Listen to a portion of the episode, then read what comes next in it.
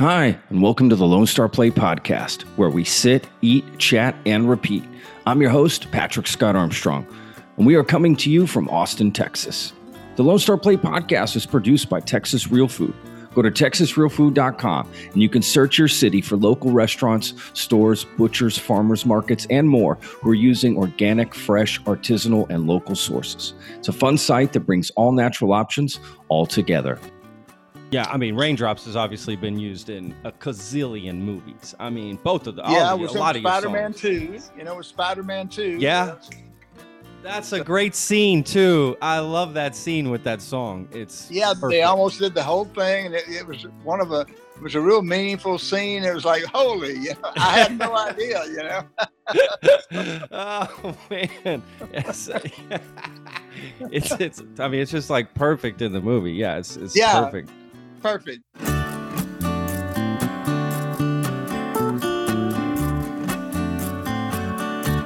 right, guys, and thank you for joining us for another great episode.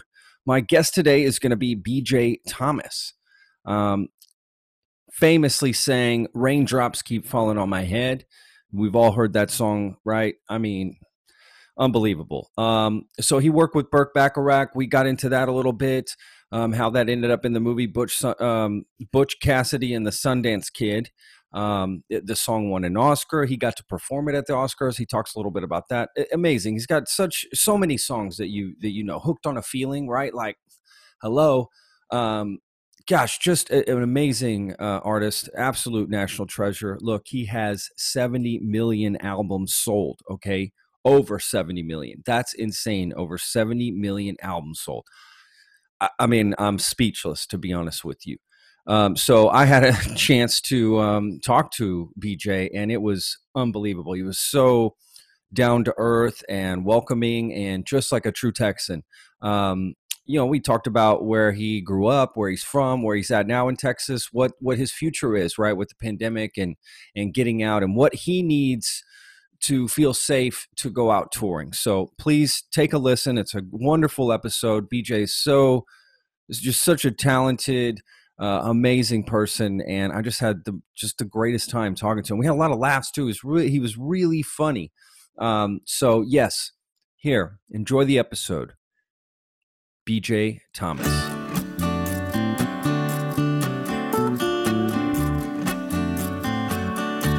Hello, how you doing? It's BJ. Hi, BJ. How you doing, sir? Let's get this mask up. Yeah, I'm good, man. I like that. You're protecting yourself. I'm in Austin, Texas. Where are you at today, sir? Patrick, yeah, I'm home. I'm home in Arlington, Texas. Everything's good. That's great. I used to live in Arlington on I-20 and Matlock. 20 and Matlock. Yeah, I'm. That's kind of across town. That's kind of across town from me, but I live very close to like Fielder and 30. Yeah. So I'm on the other side. I'm on the other side of town. Yeah, I know exactly. You're close to the Ranger Stadium. Yeah. Yeah, just right down the street. I got the stadium and the football and baseball. So cool. That's awesome. Have you ever, speaking of baseball sports, have you ever sang the national anthem at a game? Oh man. So many times. Yeah, I've sung it. I've done, I had a run of anthems with the Dallas Stars where we won 11 straight games when I did the anthem. So, but, you know how that everybody gets so superstitious. You know, it gets weird. But I've done some baseball games, and you know, Nolan Ryan Day and all that. Nolan and I are good friends. And have I done the Cowboys? I've done Cowboy Stadium one time, the new stadium. It's a little weird. It's so big. It made it a little bit weird, and they kind of require you to pre-record it, so it's kind of not quite as much I see. The sound is so bad that, sure, that they require you to pre-record it, and so you know, but it's still, all those things are still fun. I don't really you know, I don't plan on, I'm kind of done with the anthem now, you know. Yeah, I mean, I'll be up, I'll sing that thing 20 times a day for 2 weeks, you know, getting into it. It's like it becomes an obsession, you know. Of course, when I do the Anthem Rangers, they have the lyrics on the scoreboard. And so that really takes, takes the pressure off. Yeah. But otherwise, you know, you don't usually have it, and you have to do it. And there's always going to be that one time, you know, where you are going to, you know, you're going to forget it, you know. And so I've had that moment when I've gotten to a line and I just couldn't quite remember it. It felt like 10 minutes, you know, before I finally got the anthem. What do you do in that moment? Do you just, I knew it, you know, but somebody, it was during the Stars, when I was doing it for the Dallas Stars, I guess it was a playoff game. And, you know, when I got to the line that said Stars, you know, everybody cheered real big. And, you know, I just momentarily forgot it. So I just knew that if I stayed calm and waited for a minute, I'd get it, you know, and I did get it, but you know, they mentioned it in the newspaper and certain things, you know, so they really, you know, that's one of those songs where it's got to be perfect or people are going to criticize it, you know. Yeah, it has to be. I just can't even imagine the pressure of that. And you know, hearing that from a legend such as yourself, that even you, you know, can forget the lyrics sometimes. I mean, that's just, that probably makes a lot of singers feel good. Make sure that, you know, the mistake that people make with the anthem is they don't really know it. And, you know, they don't know it frontwards and backwards. And maybe they don't quite understand what it's actually saying. So, you know, I got into all of that, you know, who wrote it, where he wrote it, all that stuff. And then I sang this song so many times that it was just like in me, you know, and that's kind of what saved me from any major mistakes. Yeah. I can only imagine you did amazing, and you know that's probably just the professional inside of you too. That's probably very critical of yourself singing, and just you want everything to be perfect. Yeah, I am, you know, pretty compulsive and about being prepared and. Knowing what I'm doing ahead of the game. Sure. And you know, I've had some really exciting moments doing the anthem. You know, when you just nail it, just right, it's great. You know, when you're doing it a cappella, you know, most of the time you hit just the right note, but sometimes you don't. You start too low or you start too high or whatever. But I try to sing it enough times where I have that note kind of in there and I don't have to worry about it, but sometimes you know it's a little different, but I've had some, you know, exciting good feelings doing the anthem, so. Yeah, no, that's amazing. Good background here or yeah, no, you look great, you sound great, everything's okay, perfect. Yeah. It's I love technology, right? Like it's crazy. Yeah, I think this is my first Zoom thing, so. Oh, okay, right on. Yeah, I've been doing this since the pandemic broke out. We used to do it in a studio here in Austin, but you know, obviously with everything that went down, couldn't do that anymore. Yeah. So you've been keeping busy while all this is, you know, been going on? Well, you know, I usually stay busy. I'll do, you know, 60, 70, 80 shows a year, and then that's that's down from, you know, 120 and 200. So at times during my career. So I have stayed busy. So it took a minute, you know, to kind of get into it. But we've lived in this house over 40 years. And Gloria and I have been married 52 years. And so we're kind of comfortable in this house. And we really knew we were lucky to have each other.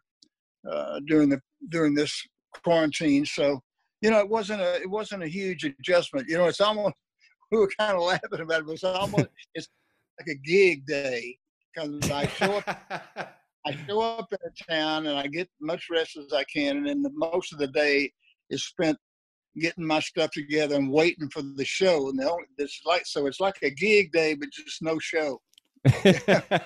No show at the end. That's funny. I could do a show, rest it, I'm ready to go. But and it's probably this is one of the longest times that Gloria and I have been together, you know, consecutive days, and so that's been nice. That's nice. Yeah, that's great. Yeah, I've been spending a lot of time with my wife as well. It's been really nice. Oh yeah, really great. Yeah. So BJ, I noticed that you grew up in Rosenberg, which is just outside of Houston, right? The Woodlands area. Is that correct? Well, I grew up in Houston. In Houston. And I lived on the north side and, 23rd Street, 34th Street, Ella Boulevard, that part of town. And then when I was, I was a sophomore in high school, my dad had two brothers. And, at that particular time, air conditioning was, Houston was becoming the most air conditioned city in the United States. And so they formed a company, an air conditioning company, and it was in Rosenberg. So we all moved to Rosenberg in Rosenberg, Richmond. And it was quite a different situation in Houston. A little less stress maybe, and a little more relaxed atmosphere. And, that's kind of where I met my brother, became friends with these guys. In that part of the country, Roy Head had a band called The Traits. Roy Head had a record called Treat Her Right. And we loved Roy Head, and we would go to those dances that Roy and The Traits played for him. And we wanted to have a band like that. And then my brother knew the guys when they were kind of forming the band, and they didn't have a singer, and he drugged me over to one of their practices, and he kind of had to make me go, because I was kind of an introverted guy. I wasn't about to get up in front of people and start singing, even though I had sung some in the churches and that we lived by through my childhood. That was something I didn't want to do, but he made me go, and I went and got up and sang at what they used to call practices, and I sang a Buddy Holly song, and so they liked me and I liked them, so that was kind of where I started singing. So wow, I'm not sure that would have happened in Houston, so I'm glad wow. I'm south. Yeah, that's crazy, right? How life takes you down those paths, sometimes. How has Houston changed for you? What do you think of Houston now? Oh, man. Well, I love Houston. We have a lot of fun when we go down there, but I really don't ever go unless I'm working. Yeah. So I'm not like the guy that's in Houston every day now, but I always loved Houston.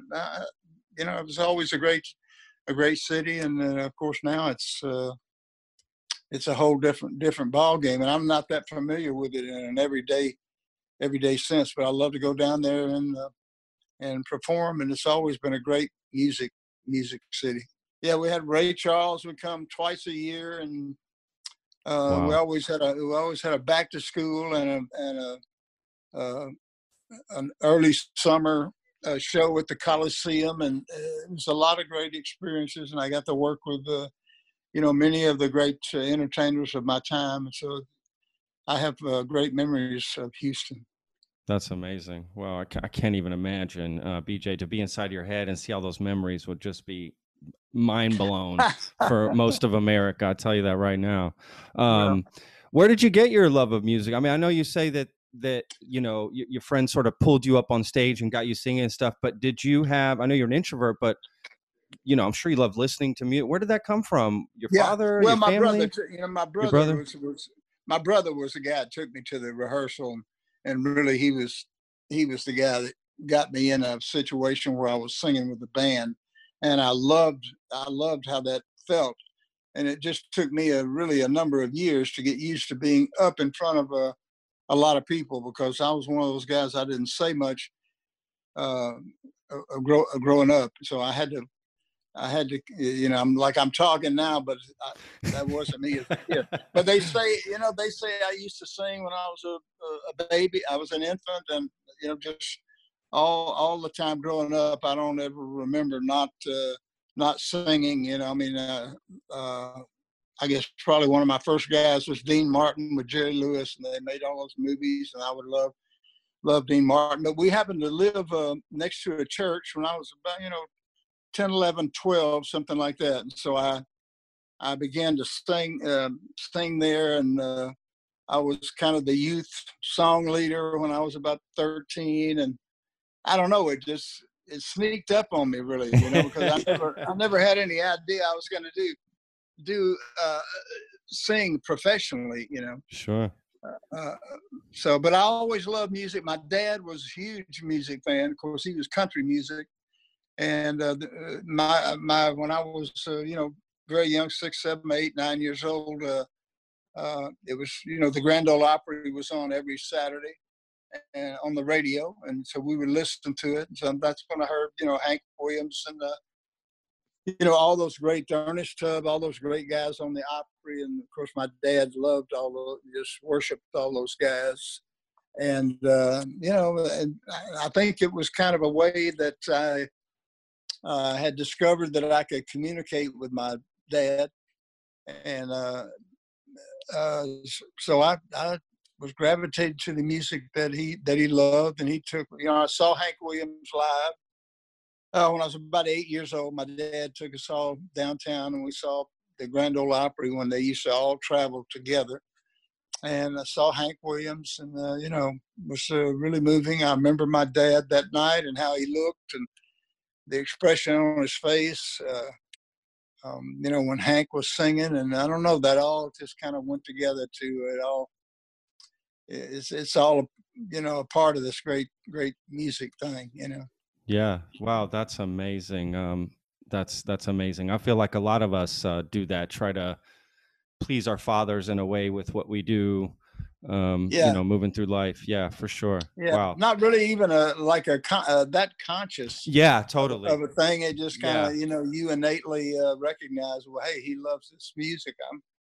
You know, so, and I know when I had the chance to make my first album I was with a band called The Triumphs. And in fact, I just talked to one of the Triumphs yesterday, and they have retired. Oh, so, I was making my first album. Yeah, and, that's right. And, you know, I wasn't a huge country fan at that time, although I did really like Hank Williams. And my buddy and I had seen a movie called about Hank Williams called Your Cheatin' Heart. And my buddy said, you know, that I'm so lonesome thing, we ought to do that with the band. So I had been singing that for about 6 months, and it had kind of morphed into our version of it. And my dad, when I was leaving to do that album, we would cut the album one night. And, wow. And my dad said, you know, son, will you do something country for me on this album? And I knew he was talking about something that was a little more country than I was into. But right at the end of the when we were just about done and we had one more song to go, I cut I'm So Lonesome. And, of course, that became my first hit record, and kind of, you know, kind of identified me in a little way as a country singer. And, you know, I've always kind of done any genre that that wasn't a conscious thing. It was like when we started the band and when I really was getting into music, you know, when I was 14, 15, 16 years old, it was kind of right at the inception of Top 40 radio.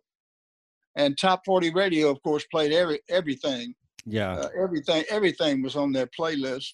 And so that's just how we would make up what we played at our dances and our performances was just something of everything, you know, so that just kind of started like that. Yeah, that's amazing. You know, speaking of films, obviously famously, you know, had Raindrops Keep Falling on My Head, and Butch, and you know, in the Butch film with Paul Newman, Robert, how did that sort of come about? Was that a surprise for you? Was that something like you and your team were trying to get done, or? Well, it was kind of a thing that was just happening. I was with Scepter Records, Scepter Wand, and Mr. Bacharach was a part owner of Scepter Wand. Oh, and so, wow. And a friend of mine by the name of Steve Tyrell, who is a singer now, he's a guy from Houston, but at that time he was kind of behind the camera. I mean, he was a business promotion guy, and he was the A&R director of Scepter. And they signed me with I'm So Lonesome, and I had some hit records with them. And I would see Mr. Bacharach in their offices every now and then, and also Hal David. And their major artist that Scepter had was Dionne Warwick. And, of course, Mr. Bacharach and Hal David produced and wrote most of her stuff. And, you know, when it came to when they had the song, actually, I was recording in Memphis. And I was making hit records, and I just had Hooked on a Feeling and all that stuff. And the owner of Scepter said, you know, BJ, would you and Gloria move up to New York? If you do, I think I can get you a song and a session with Burt Bacharach and Hal David. So I hated to leave Memphis. I loved it there, and I did subsequently go back. But we did move up, and I started working with Mr. Bacharach and learning songs and what have you. So I was kind of in his mind. And then I had, after I had Hooked on a Feeling, then he was really probably was planning on, we were planning on doing something together. And, you know, they offered me the project. I was working in the Midwest, and they called me, and they flew Gloria and I out to California, and I did the bicycle scene. And I had just only listened to the song about 2 or 3 times. Oh, wow. And anyway, I was working. I didn't have time to mess with it. And so when I got there, I didn't know it that well. And also I had an acute case of laryngitis. Oh. My throat was killing me when Gloria and I got out to California, and she made me go to the doctor. And anyway, when I showed up, to rehearse with Mr. Bacharach the day before the session, man, it was rough. And he said he never said, he didn't say anything because I think he liked the scratchy quality. It kind of fit what he was thinking about the song. And so anyway, we cut it on a Sunday with just a banjo, a guitar, and a stand-up bass. And we did the bicycle scene. And then we recut it for the #1 record about 6 weeks later. So beautiful experience. And, you know, they were really smart when they did their music. You know, if he did use the male, something with a male singer, he always would do it with somebody who was selling records at the time. And so I was lucky that I was selling a lot of records. And I happened to be with the label that he was involved with Dionne. And so it worked out. Yeah, it's I mean, just so amazing. It won an Oscar, right? The song. Did you? That's crazy.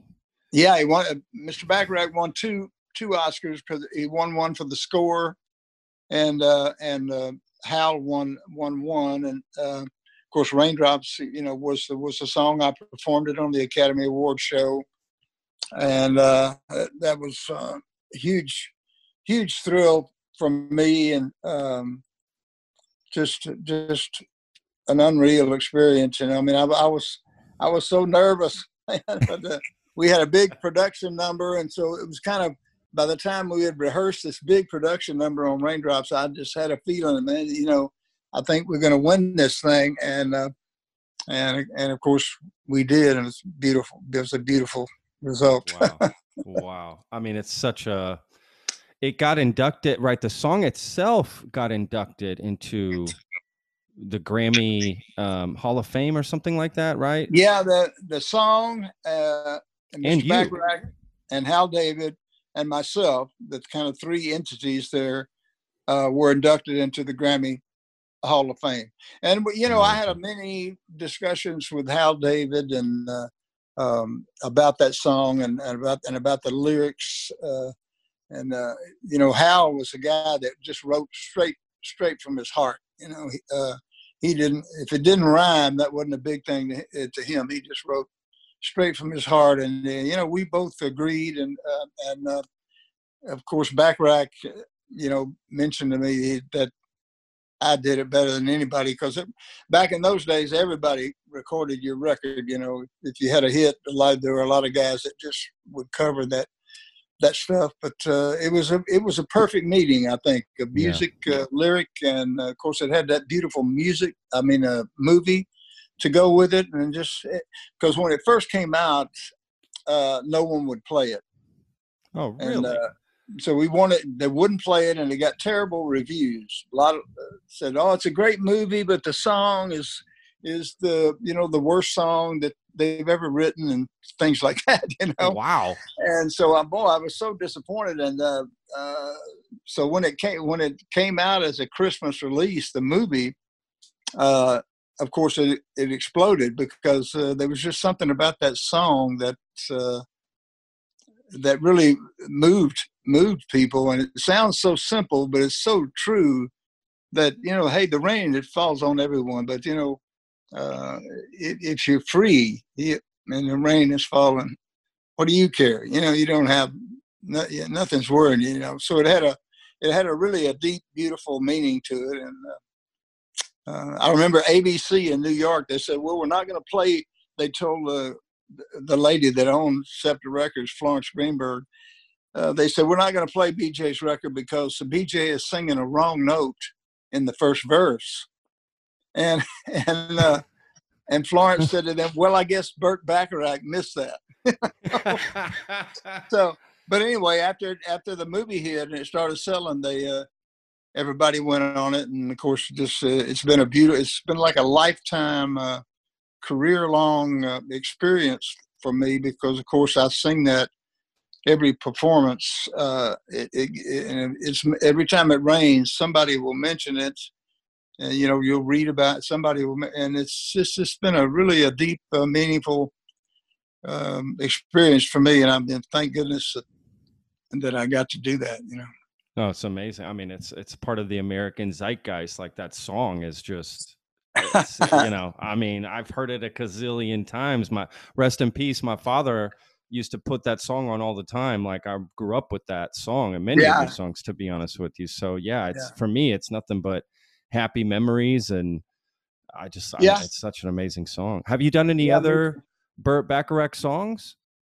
Yeah, I did a thing called Everybody's Out of Town, which was not a big record here. It was like a top 20 record, but it was a national number one record in Australia and in some parts of the world. It's a very quirky song about it almost relates to what's happening right now, but it was a great song, and I recorded a couple of other of his songs. But you know, I kind of had my career, and he kind of had his thing, and it wasn't like I could just team up with him forever, like Dionne and stuff. So I went back to Memphis, and you know.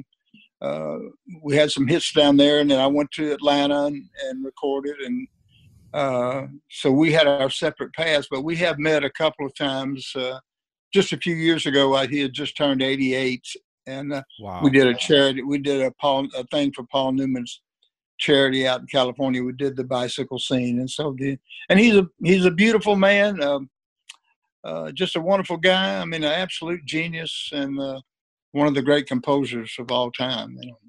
Yeah, that's amazing. Yeah. What other shows, what do you have coming up, BJ? I know it might be tough to even talk about that with everything that's going on. You know, I know all my shows have been postponed. I mean, they're going to be rescheduled. And there are a couple of shows, like one in August and one in September. These people are trying to make sure it happens, but I don't, you know, I'm open to doing it, but I just don't think it's going to happen. So right now, you know, the road appearances, I'm not really motivated to go on the road until I have a vaccine. If I have a vaccine, and I know that I can't be infected, then that frees, of course, everyone up. And that's what you and I and everyone we're waiting on. And but you know, who would have? We didn't expect this. This is put the stop to almost any career you could mention, except for these wonderful people who show up every day at the hospitals and deliver your food to you. And I mean, it's incredible who is standing out now as a very important dedicated person, not the usual I'm famous and I whatever kind of person. So the real American person is kind of highlighted right now. People that are showing up in spite of the pandemic, but I have a good feeling about it. I don't want this to be. I've always wondered how my career would end, and I don't want this. If it ends this way and I never get to perform, if the vaccine and we're all in trouble for years to come, then so be it. But I'm thinking that probably by next fall, for sure, we'll be back. We'll be back on the road, and I'm hoping I can get maybe earlier. As soon as I can get vaccinated, and we all get that vaccination, and we'll be back to doing what we do, Gosh, I really hope so. I know your fans would love that, of course. And of course for it to be safe, which is, your concern as well. And my concern as well. It's gotta be safe because even the drive-in situation. I mean, I don't know about, maybe up to four people in a car and you're showing. So it's all has this dangerous quality that the vaccine will wipe out. So that's I'm trying to make sure I'm kind of in one of the I'm in great shape. I feel good, and I'm I can do anything I want to, and I get around well, and I work out, and I'm in great shape. But I am at the age where I'm in one of the dangerous groups, and that it affects really badly. So, I'm trying to be maybe safer than I need to be.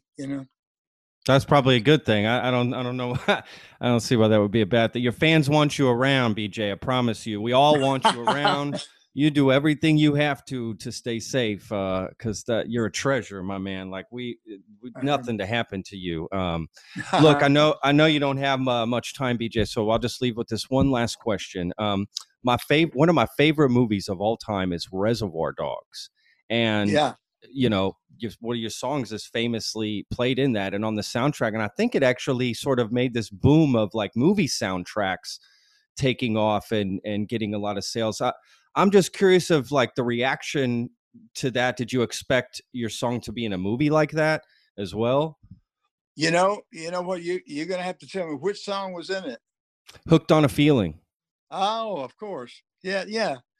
Cause wow, that was a long while back. You're right. I'm sorry. It is. It's a long ways back. Every time I hear him in the movie, I guess Raindrops so kind of overshadows any other song that I've had in a movie, but, it's Quentin Tarantino's first movie. Yeah, I love that movie. I can't believe I have basically kind of forgotten that it was in there. I just the first thing I think of is I wish it had been my version in the Guardians of the Galaxy. Me too. That Ooga Chugga thing, man. Yeah. But it really worked. And of course, one of my best friends is Mark James, who wrote Hooked on a Feeling.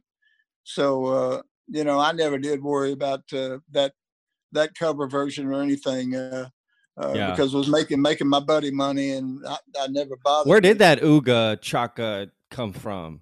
Do you know? Or? They were of course these guys Blue Swede, so I guess they were from Sweden. But the Ooga Chugga comes out of a song called "Running Bear" that was back in the 50s. Oh wow! About an Indian maiden called Running Bear, and there's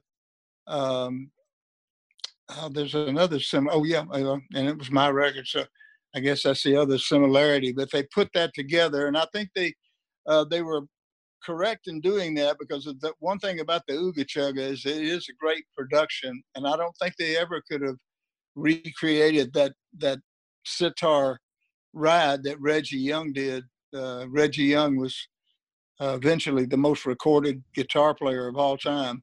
Oh wow! And he played that electric sitar in "Hooked on a Feeling." So they knew they couldn't do that. So they did something else. And then, you know what they did? They put together a really great record. So, you know, great. That's awesome. But to answer your question, it's really great. All the movies that Raindrops has been in, and of course, Wrong Song's been in a couple of movies, and with Hooked on a Feeling and Reservoir Dogs is one of my favorite movies, and I can't believe I didn't realize or had forgotten that Hooked was in there. But you get a big charge out of that, man. And of course, Bacharach and David, they created that whole wrinkle there, that whole genre of the movie songs. So that's awesome. With the Bond things and the great songs they've done. So they kind of created that whole thing, and it was great to be kind of right at the first of that. Yeah, I mean, Raindrops has obviously been used in a gazillion movies. I mean, both of the a lot of Spider-Man 2, with Spider-Man 2. Yeah. That's a great scene too. I love that scene with that song. It's perfect. They almost did the whole thing, and it was it was a real meaningful scene. It was like, holy, I had no idea, Oh man. Yes. It's just like perfect in the movie. Yeah, it's perfect. Perfect. Yeah, that's crazy. I'm gonna have to punch up. We're gonna have to, punch up Reservoir Dogs. So, man, I need to watch that again. Yes. Great movie. Good. Yes, amazing movie. Well, look, BJ, I won't take up too much of your time. I appreciate it. We've actually gone over a few minutes than I had that I was allowed with you. So I really appreciate you just being patient with me and understanding and sitting through this with me. It's been an honor to have you on the show. Yeah, well, it was very interesting. It wasn't just a run of the mill kind of thing. It was a lot of fun, and I appreciate talking to you. I'm glad you thought of me, and we'll do it again sometime. Yes, BJ, always thinking of again. You're a national treasure. I was a little nervous, to be honest with you, talking to you. I spoke with Johnny Mathis a couple of weeks ago, and I felt the same way. Same nerves, legends. Yeah. I don't want to say anything wrong. That's the truth. Like I just. Oh man, you couldn't say anything wrong with me, man. I'm not that way. Well, you're Texan. That's what I love. I appreciate it. Thank you so much, BJ. We'll talk soon. Okay, buddy. You take care.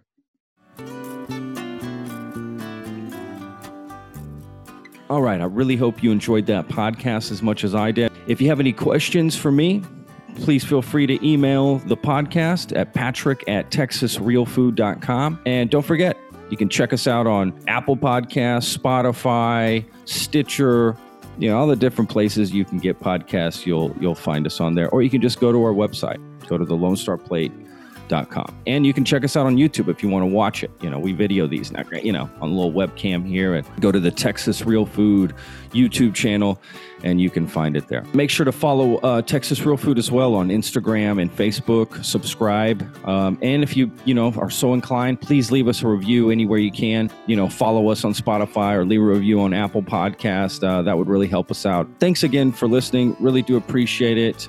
Without you guys, what's the point of doing this? So if you have any suggestions on how we can make the show better, please let us know. Thanks again. Be safe out there. Wash your hands.